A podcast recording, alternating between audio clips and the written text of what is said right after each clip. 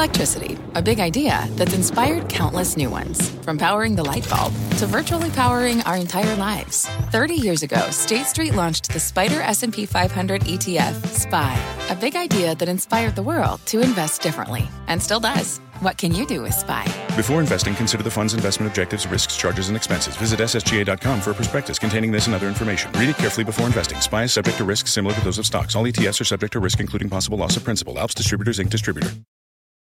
Welcome to Closing Bell. I'm Scott Wapner, live from Post 9 at the New York Stock Exchange. This make or break hour begins with turning the page on May, and we have two big interviews this hour to set you up for the months ahead.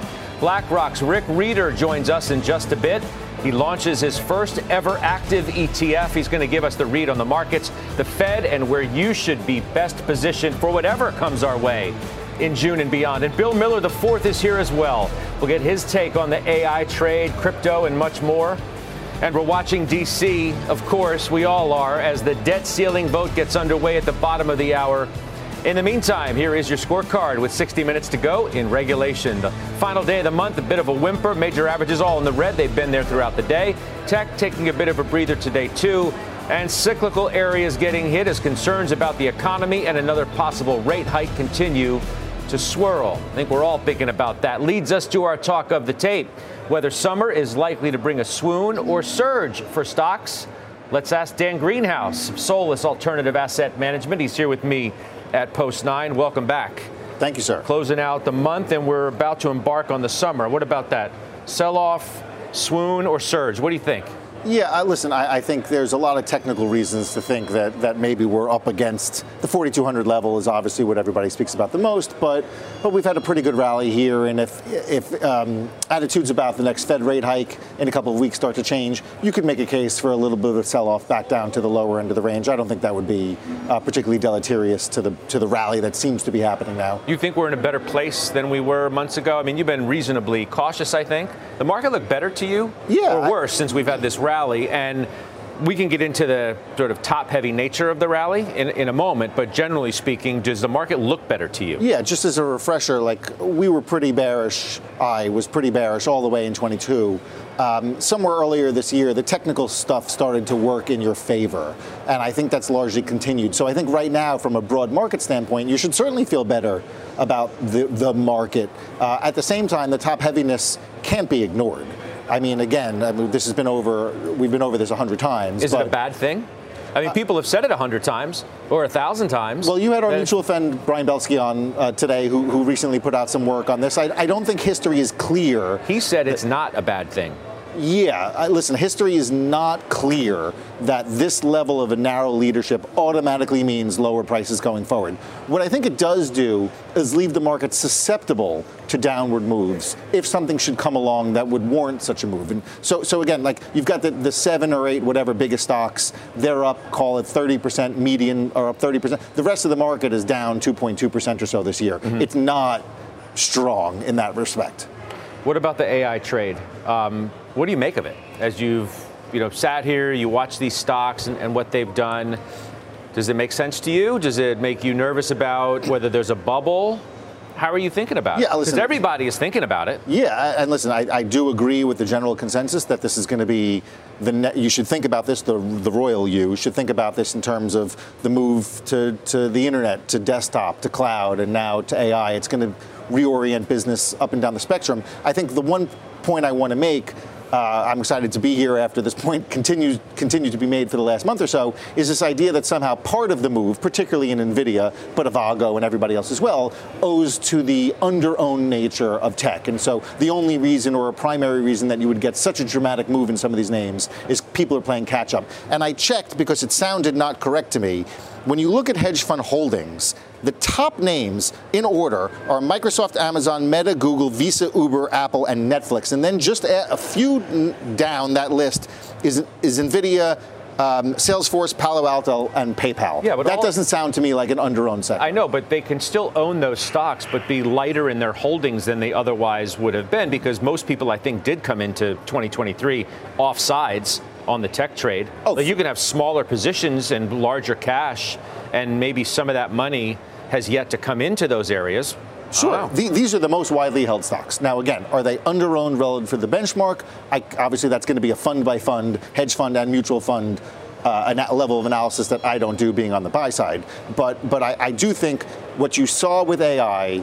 Um, not just in terms of the mentions, because everybody was mentioning it, but but in terms of the rush to take advantage of this, uh, you are resetting some of the earnings expectations, which warranted some level of appreciation in the names beyond simply everybody catching up to buy them. All right, let's bring in Kristen Bitterly now of Citi Global Wealth. It's good to have you here as part of this conversation as well. How do you see this this very question? Has the market gotten too top heavy as we turn the page into June? Are these AI stocks out of control? Is it too much too fast? What do you make of it? I think there's a couple of things. Everyone's talked about the concentrated nature of this rally, and when you look at it, those seven stocks that we keep talking about represent more than 100% of the year-to-date gains, and actually three are responsible for 65%.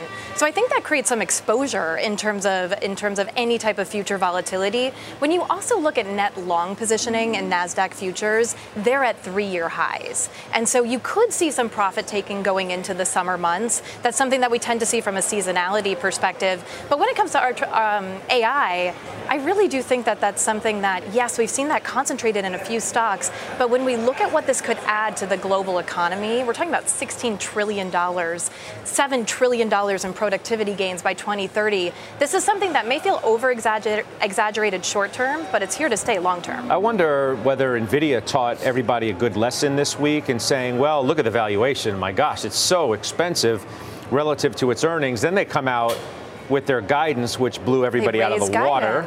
And then the stock was, why are you falling back in your chair? The well, stock no, was cheaper the day after th- earnings right. than it was before. But you have Gerstner on all the time who makes this point, as do a lot of other growth investors. You're not looking at these names from a valuation standpoint. I, I, think that's a mistake that a lot of investors make, looking at NVIDIA and saying, oh, it's trading at 160 times earnings or something. Inherently, inherent in growth investing is an assumption that the E is incorrect. And I think what you've seen historically, not just with NVIDIA, but over the last 10 or 20 years, is for a lot of these names, the E is incorrect. It's not to say that valuation doesn't matter, but growth investing uh, which is not what we do, admittedly, but growth investing requires some semblance or some uh, different level of, of, investing acumen simply than looking at for deep sure, value, which I they're mean, never going to give you. What you can't have happen is what happened in 99 into 2000, where the P gets way off into the distance from the E. And the debate was starting to be had at this point whether, Kristen, those stocks, the large mega cap stocks, had become too expensive relative to where their earnings were in the environment that we're in. I think NVIDIA a- sort of said to you, maybe not there's a couple of things. One, going back to what I just mentioned, this is about addressable market, right? And the opportunity to continue to grow. I think the other thing, not to bring this conversation back to rates, but we have to bring it back to rates. A lot of these companies that have benefited from the rally, that have benefited from inflows, it's about free cash flow generation and this ability to self fund some of this growth and innovation, which is why you're seeing that big delineation between the profitable companies and the unprofitable companies when it comes to tech. The last thing that I'll say about AI it does not need to be a pure play. It does not need to be in one of those companies that's mentioning AI 100 times in their earnings calls. It can be in areas like cybersecurity. It can be in areas like clean energy and investing in the energy transformation because AI consumes a lot of energy, and that's going to be a big theme, not just immediately, but looking five, ten years out. All right, so you mentioned rates. Uh, Tom Harker, Philly Fed president today, says, I'm for pause in June. That doesn't mean that I'm for being done, but we can pause in June. Dan was talking about, well, what's the thing that upends the, the tech trade? Is it a more live meeting in June? And maybe a hike thereafter that does that? I think it's interesting because every day it seems like we're repricing rates in terms of the probability of a hike in June or July. Looking at Fed funds futures right now, obviously it's kind of splitting splitting the difference. But I think we have to look at that combined with we've been dominated by this talk of the debt ceiling. Now what's coming? What's coming is monster issuance when it comes to T-bills. And just over the next month, you're going to see about 300 billion plus flood the market. You're going to see another 1.2 $3 trillion by the end of Q3, that's a lot of liquidity out of the market. And so I think that's something to be cautious of in terms of the flows that we're going to see over the summer months. A lot of people are talking about that. Yeah. And I wonder if it's one of those things where it doesn't turn out to be nearly as dire as some of the predictions around it are, that the market's able to absorb that better than some would otherwise think. Yeah, listen, I think this is a somewhat of a complicated issue, so we're not going to get fully into it for the viewer at home. But I do want to say, uh, pardon me, I think a lot of this is a good talking point, and and I, because. It, yes, a, a, lot of liquidity is going to be drained, although we don't know from where that liquidity is coming from, which is a really important part of this conversation, which again, we won't get to. If it comes from bucket A, not a big deal. If it comes from bucket B, a little bit of a bigger deal. But also, the larger pool of liquidity is nowhere near where you were, say, in late 2019 when you had that repo implosion that nobody remembers about, but it engendered this QE before the Fed actually had to do QE for, for COVID you still have a level of reserves way above that dangerous level, that threshold, where the banking system might be con- concerned. And we could have another segment another day on it, but this is going to happen. They're going to raise a trillion dollars in, in, in, liquidity. I just don't know if it's quite the boogeyman everyone says I actually, I agree with you on this point. I, I don't think it's necessarily a boogeyman. Is it something that could create some movement in the rates market? Could it create some volatility? Absolutely. But I think another thing that we have to point to, all of these different events, why are they not raising the VIX? Why are they not creating more volatility? And it's because of the positioning going into this. When you look at all of those flows that have come into money market funds eclipsing 5.4 $4 trillion, you have a lot of cash on the sidelines. Where's the cash gone? It's gone into T bills and those stocks that we mentioned um, earlier in the segment. Yeah, guys, we got to leave it there. I appreciate it so very much. Kristen Bitterly joining us here, uh, along with Dan Greenhaus. Thank you. Let's get to our Twitter question of the day. We want to know do you think the Fed will raise interest rates in June? You can head to at CNBC Closing Bell on Twitter vote yes or no. Maybe you would have answered that differently a few weeks ago. I'm not sure, but please vote yes or no. We'll share the results with you later on in the hour. We're just getting started, though. Up next, BlackRock launching its first active ETFs. And Rick Rieder, CIO of Global Fixed Income at BlackRock, joins me right here at Post 9 after this break to discuss that. We'll get his take on everything markets, stocks, the Fed, fixed income, and more. We're live from the New York Stock Exchange. You're watching Closing Bell on CNBC. Selling smoothies is what I do. But for small business insurance, I chose my State Farm agent. He's a small business owner too, so he knew how to help me personalize my policies. Like a good neighbor, State Farm is there. Talk to an agent today. Edward Jones, who knows that just like life, financial planning isn't only about long term goals. It's about the moments big and small along the way. And when it comes to achieving everyday financial goals, Edward Jones works hard to connect you with someone you can trust professionally and personally. That's why they created their free financial advisor matching tool to help you find a financial advisor in your community. When you take the quiz and get your matches, don't expect just a list of resumes. You'll also see each financial advisor's story and personal interests. And when it's time to meet for the first time, they'll focus on your story, asking questions to understand where you're headed and why. Because Edward Jones knows that at the end of the day, behind every financial goal is a life goal. And that's what really matters. To learn more and find your financial advisor partner, take the quiz at match.edwardjones.com. Welcome back. Stocks and bond yields are both set to finish the last trading day of May lower, capping off what's been a volatile month for the markets. So, how should investors be positioned as they grapple with the looming debt ceiling deadline and the Fed's next rate decision? Let's ask the man who oversees nearly $3 trillion in assets, BlackRock's bond king, Rick Rieder is here with us at Post 9. He's ringing the closing bell today, by the way, to celebrate the launch of his first actively managed ETF. It's good to see you. Good to, good to be here. Congratulations on that. Thanks a lot. It's, it's the BlackRock Flexible Income ETF, which says that it allocates to harder to reach fixed income sectors. What does that mean? So, I mean, I, you know, one thing I think people forget in fixed income, you know, in fixed income, there's 65,000 securities. So you've got less liquid assets, you get liquid assets. The idea is we, we get yield into the portfolio, do it flexibly, um, things like high yield, emerging markets, securitized assets, and try and keep your yield. I mean, today we're yielding over 7%. I mean, this is one of the great things about fixed income today. It was the last time you were able to get 7%. And by the way, you don't have to take that much risk to get 7 What are, what are the harder to reach areas that you've identified that need to be reached through this product? I mean, what the securitized market is one. You talk about a market that is opaque and they're different, whether it's CLOs or or uh, residential mortgages, uh, commercial real estate today, not much commercial real estate, but there are actually some opportunity in high quality parts of the commercial real estate market. So the ability to actually dig in and say, where do you want to own it? How much risk do you want to take? What's your collateral? You know, it's hard for an individual, including someone like myself personally. What's the collateral? What's the covenants? What's the structure? So to do it in, uh, to, to have us hire us to do it is pretty attractive. I mean, this has been, I think it's fair to say, a, a historic period for fixed income and for bonds relative to stocks. And when we talk about, you know, the road ahead for the market, stock market, one of the problems, the headwind, has always been over the last year. Well, there's competition, and there hasn't been competition in it's seemingly for forever that we, we can remember. But now there now there is. Does that opportunity still exist in Yeah, the it- magnitude that it has? So it's pretty incredible. I show this chart that I, that I think blows people away. Normally, when companies borrow, it used to be you borrowed one to three year money and you borrowed at one and a half, two percent. And the equity market, the earnings yield of the equity market was seven or eight. Now they're both five and a quarter, almost exactly the same percentage. You think about it.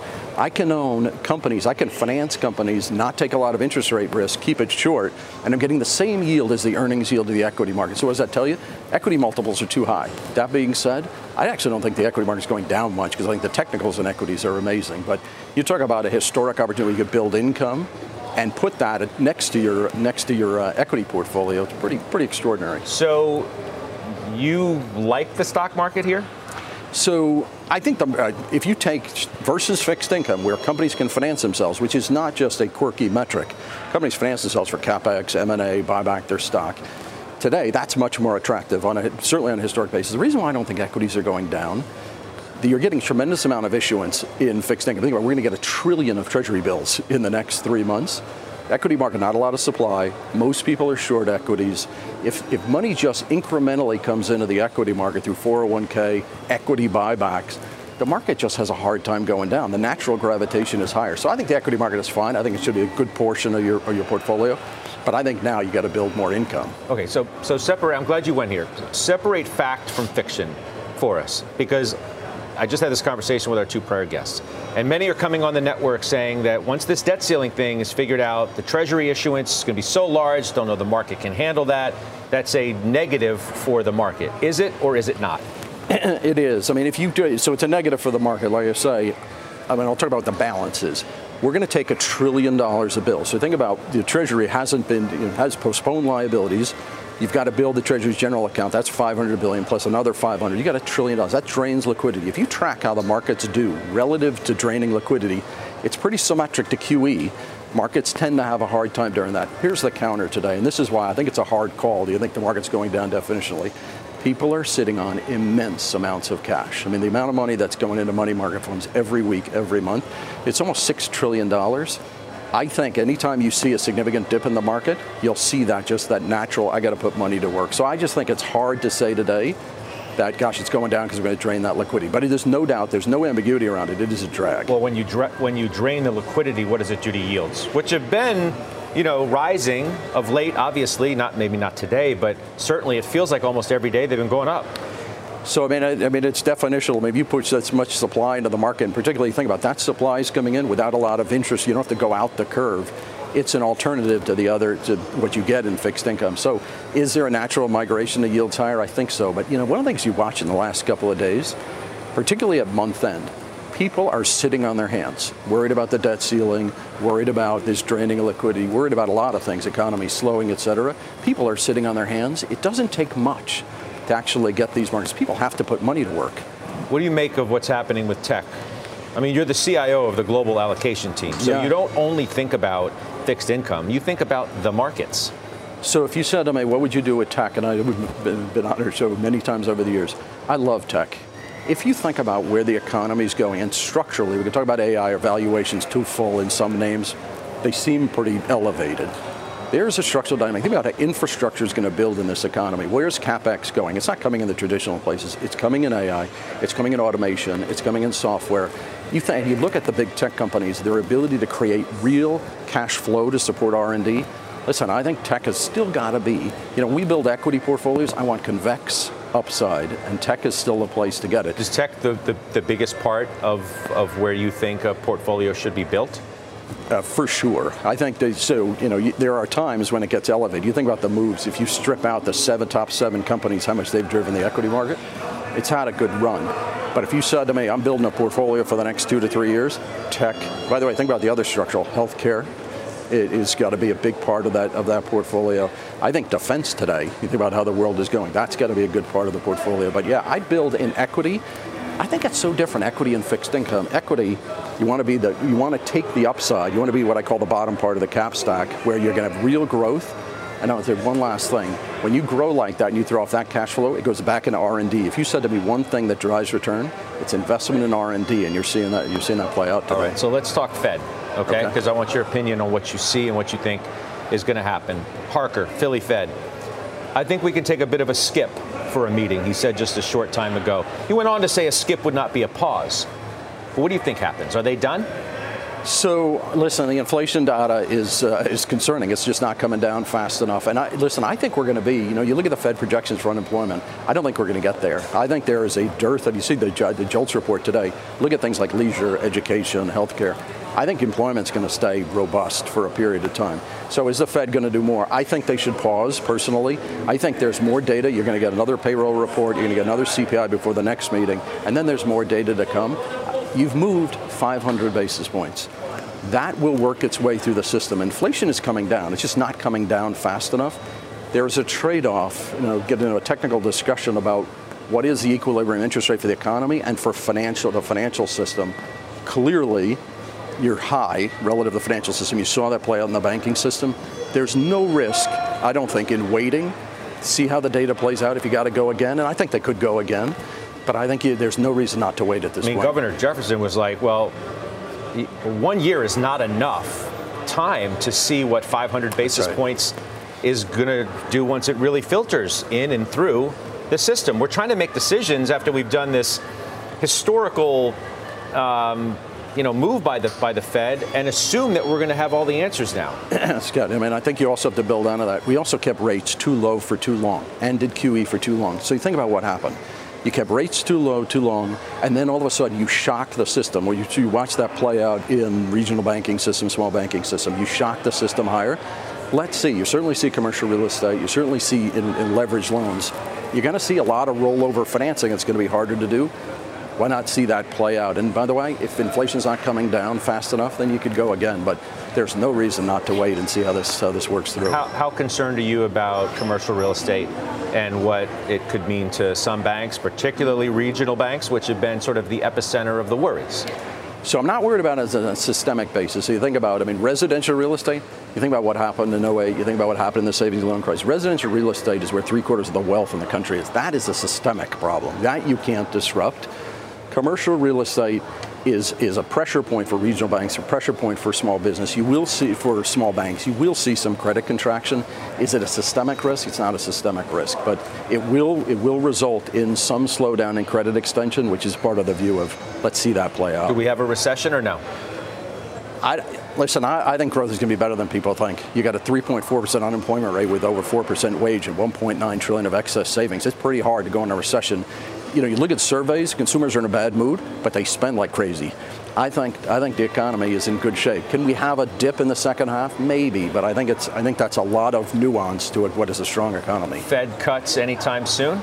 I think next year they're going to cut. I think it's uh, I think markets have been pricing in cuts because of the risk that the system tips over because of a significant credit crunch. I don't think the Fed is going to do a let's cut 25 basis points at a time. I think as you get into the back part of the year, mostly in, uh, I think in 2024, they should cut rates. I think that you're talking about the debt ceiling. If you keep rates too high too long, what it does to the cost of your debt service is, uh, is significant. I think they got to bring rates down. All right, make that the last word. I enjoyed it. Congratulations to you yes, on this sir. big day for you and uh, BlackRock as well. That's Rick Rieder joining us here at Post 9. Up next, searching for opportunity. Bill Miller the fourth is with us. He just acquired a majority stake in Miller Value Partners as well. We'll find out where he is seeing upside in the market just ahead. Closing bell. Just right back.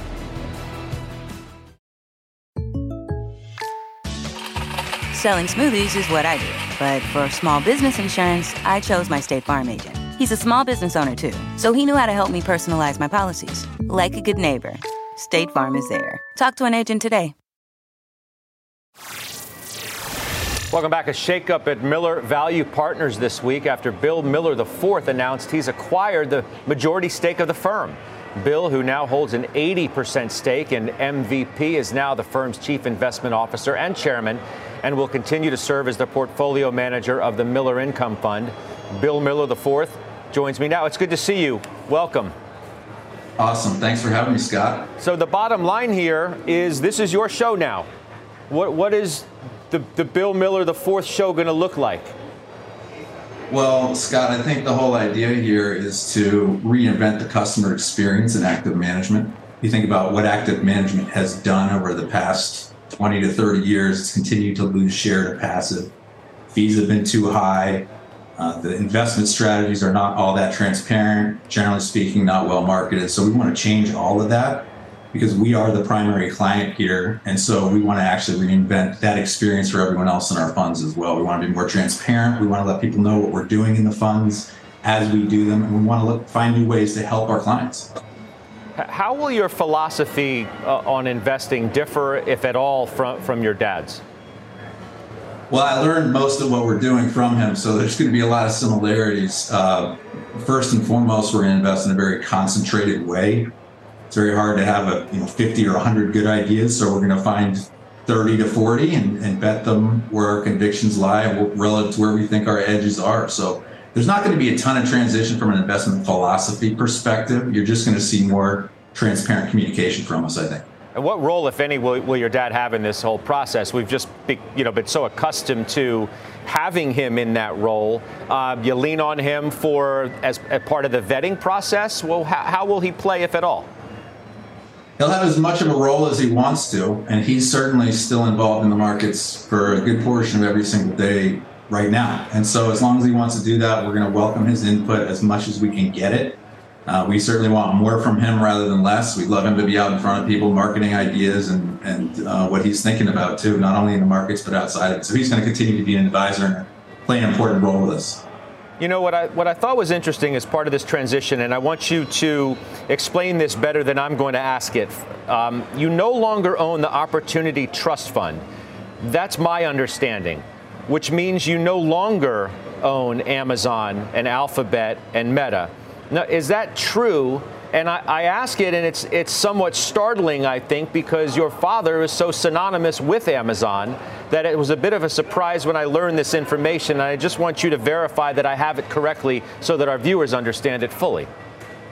Sure. So uh, Miller Value Partners is going to continue to manage the Miller Income Fund, which is a flexible income fund. We're also exploring new ways to help clients and new strategies that they may be more interested in from a fee perspective, alignment perspective all kinds of other perspectives. So his strategy, the opportunity trust that he ran for so many years, is actually now managed by Patient Capital and Samantha McLemore, and that's her RIA. And so she's calling the shots on that particular fund. MVP is now actively exploring new wrappers and new ways to help clients that, that where you may see some similar names like that.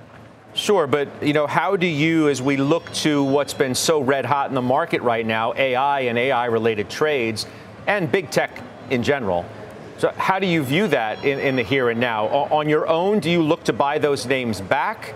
Do you feel underinvested, so to speak, in AI related stocks? How do you view it? Well, what's really interesting right now about the market and AI is those are the only really the only names that are going up are AI and big tech right now. So if you actually look at the market breadth over the past 60 days, 80% of the market is underperforming the market. And that's because things like Nvidia are going up, Facebook, Google, those are the only things going up. Everything else in the market's not doing all that well. They tend to be more economically sensitive. So what's happening is the Feds are moving capital and liquidity from the system. So capital intensive things are not doing. Facebook is not a capital intensive business. Nvidia, well, a little different, but um, uh, Google's not a capital intensive business. Businesses that don't need capital are doing fantastically well, and that's the only thing people want to buy. So it's very hard when you run a value oriented strategy or an income strategy to then say, okay, where are you going to get yield? Not in NVIDIA. But um, it's an interesting question as to how that plays out. If you look at what happened in year 2000, stock called Intel was all the rage. It's $75 a share, trading at a huge multiple, not dissimilar from NVIDIA. Actually, it was less expensive than NVIDIA then. It's now $27 a share today. It was 75 then. So how well is NVIDIA going to do over the next 20 years from this valuation? I don't know. I, it's certainly not something I want to own at these multiples. I would certainly be more interested in Facebook at 10 and a half times EBITDA than NVIDIA at 50 times EBITDA. But see, I find that sort of ironic as well, whereas, you know, your father could justify sort of the valuation of Amazon, even as a value investor, whereas you can't justify the valuation of NVIDIA as the same value investor, so to speak. Well, I don't think he owns NVIDIA. Um, so it's a little bit of a different situation. Agree, though, we do have somewhat, we have different investing styles, but one place where we certainly are aligned, one technology we both love is Bitcoin. So Bitcoin's up 60% year to date. It's done 70% a year over the past decade, best performing asset nine of the past 12 years. We obviously have a big personal stake in it, but it's a really interesting new technology that a lot of people still are underinvested in continue to, to not, not understand or think about properly. And we absolutely love it. Are we, are we going to emerge from what you know many have described as the crypto winter? Are we in the process of doing that? Bitcoin's what 27,000 as I'm looking right now, and it's been in a pretty pretty tight range now for a while. Yeah, but if you've owned Bitcoin for more than four years, you never. No one's owned Bitcoin for more than four years They've lost money. So I think that's an interesting point. If you look at some of the feedback loops involved in the way it's produced uh, and managed, uh, it's it's incredible. So um, well, we continue to be massively optimistic about it, and I think it's very important to draw a difference between Bitcoin and crypto because they're two entirely different things. Bitcoin is a cryptocurrency, but if you look at all the other ones, there's some very fundamental differences in, in how they were formed and created, what the verification mechanisms look like, and it's really important to understand those differences. When you bring up the Intel uh, example on valuation and where the stock price was back in the day, so to speak and we compare it to NVIDIA, are you insinuating that you think that the way these stocks have traded, we're in a bubble related to AI or not? Well, it could certainly go farther, but if you look at the, what the options market is saying about NVIDIA, I mean, you can write calls in, on NVIDIA right now, you're out and get a 24% yield. So, yes, it's going to continue to be massively volatile. People are trading this short term in this thing. Do I like it over the next 20 years relative to all kinds of other things out there? uh, it's probably not the one I want to be swinging at. And in terms of growth versus value, um, obviously, I, I, would, I would think you're hopeful that this, what appeared to be throughout last year in some respects, um, a renaissance in value, at least from the, let's say, the October lows. Um, now everything's back towards growth. So was that just uh, two steps forward and then we're going to go back to five steps back for value investing? How do you see that playing out? I think it's really interesting to think about what value these massive tech companies have and what the limits are of those of that value. So if you think about Facebook, how many of those employees at Facebook have any impact on tomorrow's revenue? Probably very few. Probably the same with Microsoft. So you've got these massively valuable things. You know, the top five stocks in the market today comprise 25% of the market cap. I mean, that's unprecedented. So you're seeing this massive concentration at the top. And yes, the best performers have always outperformed. And it's been a, you know, a power law in that a small percentage of the market tends to drive all the performance. But you're seeing unprecedented amounts of concentration. It would not surprise me at all if over the next few years regulators came and started to break that up and try to make things a little more competitive. But there's all kinds of ways that these massive things could lose. And what we're trying to do is find things with low expectations that we think have a, a high probability of outperforming that market. What, what's your most recent buy? What, what's your most favorite name right now? Well, so as an income investor, I'll just give you two names that are not in the fund. We can't talk about what we're doing in the fund, but I'll just throw two names out there that I think are really interesting and that people would know. So a company called Stellantis, that's Fiat Chrysler. It trades at one times operating profit. One times operating profit, we think fair value is much higher today. It has a 9.5% dividend yield. It's covered by about, uh, the, it has a stack of cash on the balance sheet that pays four or five years worth of dividends. They don't do any cash flow. Um, so they've got this huge pile of net cash. That's a 9.5% yield, super safe yield. So there's all kinds of interesting stuff in the market if you are creative and look around. And, and I mean, Verizon right now, 7.5% dividend yield trades at a big discount to the to the market relative to where it's always been. And so there's a lot of interesting stuff. Even if you're concerned about recession, Rise is an interesting one if you're concerned about recession. Yeah. Uh, I look forward to talking to you again. Appreciate having you. Congrats. Thanks so much, Scott. It was great. All right. That's Bill Miller the fourth joining us here on Closing Bell. Up next, number one retail analyst Matt Boss of JP Morgan. He breaks down what he's watching when Nordstrom reports in overtime, Macy's in the morning. We're talking retail when we come back. Want to alert you that that moment in Washington, D.C. has come. The House of Representatives beginning to vote on the debt ceiling deal. We're going to monitor any developments, bring you the speed, uh, bring you up to speed on the very latest. Uh, it's not supposed to end anytime soon. I should, I should tell you that first and foremost.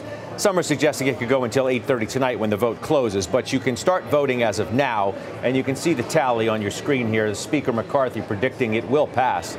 He has said, uh, telling reporters, "quote It's going to become law."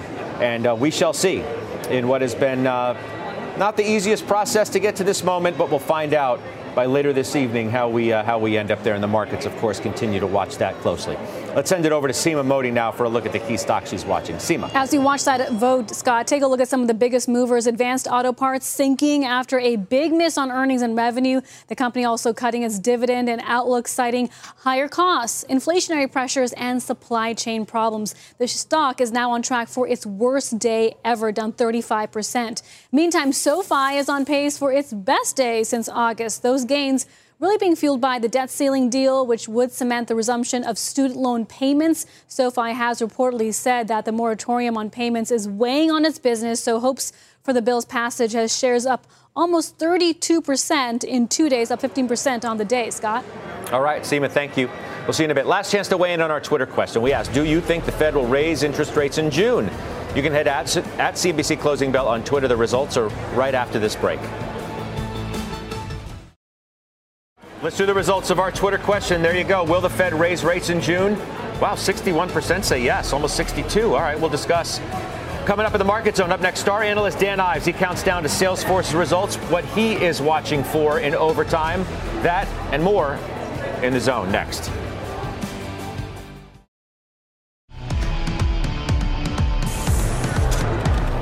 We're now in the closing bell market zone. CNBC senior markets commentator Mike Santoli here to break down these crucial moments of the trading day. Plus Dan Ives of Wedbush on Salesforce, which reports in overtime today, and JP Morgan's retail and leisure analyst Matt Boss digging into the department stores ahead of Nordstrom and Macy earnings. Uh, all right, Mr. Santoli, 62% of our voters yeah. say there's going to be a hike in June. I think that's uh, that that conventional wisdom is at least two or three hours old because what's gone on in the afternoon and on in the midday when we spoke, I said, you know, it's one of those days where the market's starting to, to think again. Oh, the Fed going to hike into a, a little bit of a soft patch in the economy, and then you had Fed speakers just grab the wheel and steer market expectations toward a likely pause with maybe a resumption thereafter. Now, we could get a blowout jobs number on Friday, and it could change the equation, but it's very interesting, and it's a reminder that the equity market market, which has firmed up throughout the day, at least at the index level, it requires multiple things to break at once to get really a lot of selling pressure, taking the, the big and the small down. So it's still an uneven market. No, no real improvement in market breadth today, but you did have some life in the defensive stocks, which, by the way, I came in this morning to all the technicians saying, wow, utilities and staples, they look broken. And here they are bouncing today. All right, Dan Ives waiting for Salesforce, as everybody is after the bell in overtime tonight. Um, how many times are we going to hear AI related to this one? I mean, look, 2,000, 3,000, how many? I think it's, it's definitely going to be double digits. But because ultimately, for when you look at Benioff and Salesforce, there's a golden opportunity for them to further mine that install base. And I think they're not being talked about as much as an AI play because of what's gone on in the last few quarters. I think this is just another quarter step in the right direction in terms of margins, in terms of growth, I think better than feared. And in my opinion, it's one of the best risk rewards out there in software. I mean, you're not looking for much though, right? There's not that much enthusiasm about what this company might deliver in overtime. Well, I think that's what I love about the setup because, you, you, in my opinion, Benioff, one of the best executors out there. You have an install base that's really unparalleled. And now, when you look at the opportunity with Slack, Tableau, and when I look at AI, I believe that ultimately could be incrementally a $4 billion a year opportunity for Benioff and Salesforce. I think this is just another example of some of the transformation that's going on right now in this market. I know, but you mentioned the setup. I mean, the stock's up 35% in three months. Why? Well, first of all, I think th- this was a name many were negative on because of margins and because of the Slack deal. I think ultimately they really overestimated in terms of what was actually going to happen because Benioff back against the wall came out with a Hall of Fame quarter last quarter. And when you look from an actual valuation perspective, this is a stock without being egregious could be 250 $260. And I think it's just another example. You bet against Benioff and Salesforce, you're proven wrong. Okay, Matt Boss, Nordstrom OT, Macy's out tomorrow AM. Let's talk Nordstrom first. What are we expecting? Yeah, look, Scott, I, I think what you're seeing right now from the retail space is the tale of two halves. In fact, I remember you and I talking about this to close the year and uh, actually calling for this tale of two halves for the group. I think that's exactly what you're going to get from Nordstrom. The two themes that we're hearing in our work is number one, the aspirational consumer. In fact, Capri this morning talked about it. Mm-hmm. That consumer is slowing. The growth on a year over year basis has absolutely moderated. That consumer, in my opinion, is focused on uh, experience and leisure. We're seeing that in our leisure coverage in cruise lines with bookings out through the middle of 24. And I think the other theme that you're going to hear about on both Nordstrom and Macy's tomorrow is the value focused consumer. That lower income consumer is focused on necessities, and that consumer is holding back on, discre- on discretionary purchases. I mean, Capri specifically mentioned expectations of slowing sales from department stores. Yeah, ab- absolutely. Look, the consumer is being very discerning. And I think what you really have happening overall, the consumer picture, I think, is resilient. When you look at it on a four year basis to normalize for year over year, meaning one year, when you look at that picture, there's no question that growth in the consumer space is slowing. And that's because, look, you've pulled government assistance, $25 billion year over year. The savings rate is also normalizing. So you have a year over year normalizing consumer, but you look at the growth from two years ago and you smooth out that curve. The consumer, in my opinion, multi year is fine, but on a year over year basis, we're in a vacuum right now where the growth is slowing. And to your point, you are absolutely seeing a shift more towards experiential and leisure in that in that category that we cover and away from department stores and mall-based specialty. Man, you got a tough market in terms of retail to navigate and choosing winners versus losers. Who's the best bet right now? Value convenience. So I, I would stick with best in class, which would be a TJ Maxx for us. And then I would look at best in class brands. So Lululemon has the growth and if anything, I think the pandemic has created an inflection in terms of casualization.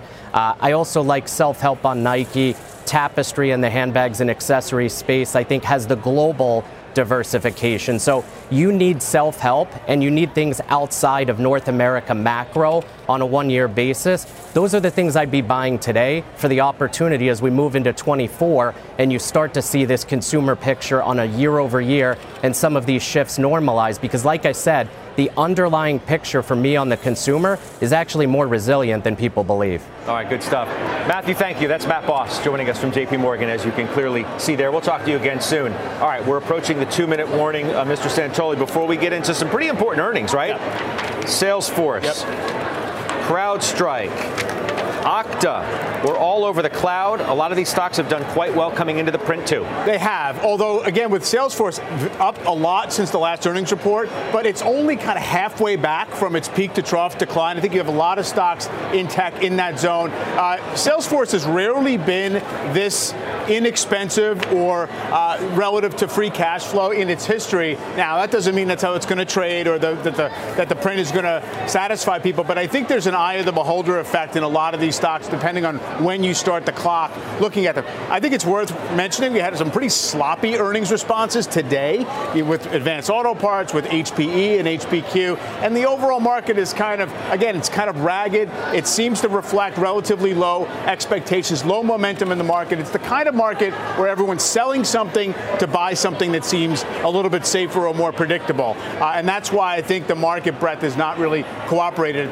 If, if I could see an upside to today's action, it's that we got a JOLTS report that scared the market briefly because it seemed like it was too strong. Too many job openings out there. And then you had Fed speakers come out more or less say, don't worry about that. We still have a pause on the table. It seems silly. It seems fickle on an intraday basis, but that's what we're trading right now. Are we going to over tighten? Is it going to make a recession a goal and not a, a nasty side effect of what the Fed's been doing? Or can we muddle through for a while? And do we have soft landing still, uh, you know, as a plausible scenario? And whether, whether or not we get a, a, so-called June swoon uh, is going to center around the very stocks that yeah. got us to where we are through May.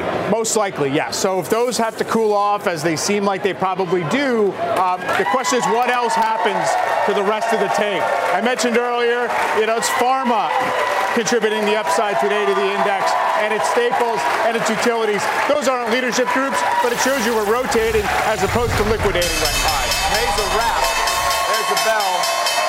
You tomorrow. I'm going to send it to the closing bell. Well, that does it for us. I mean, I'm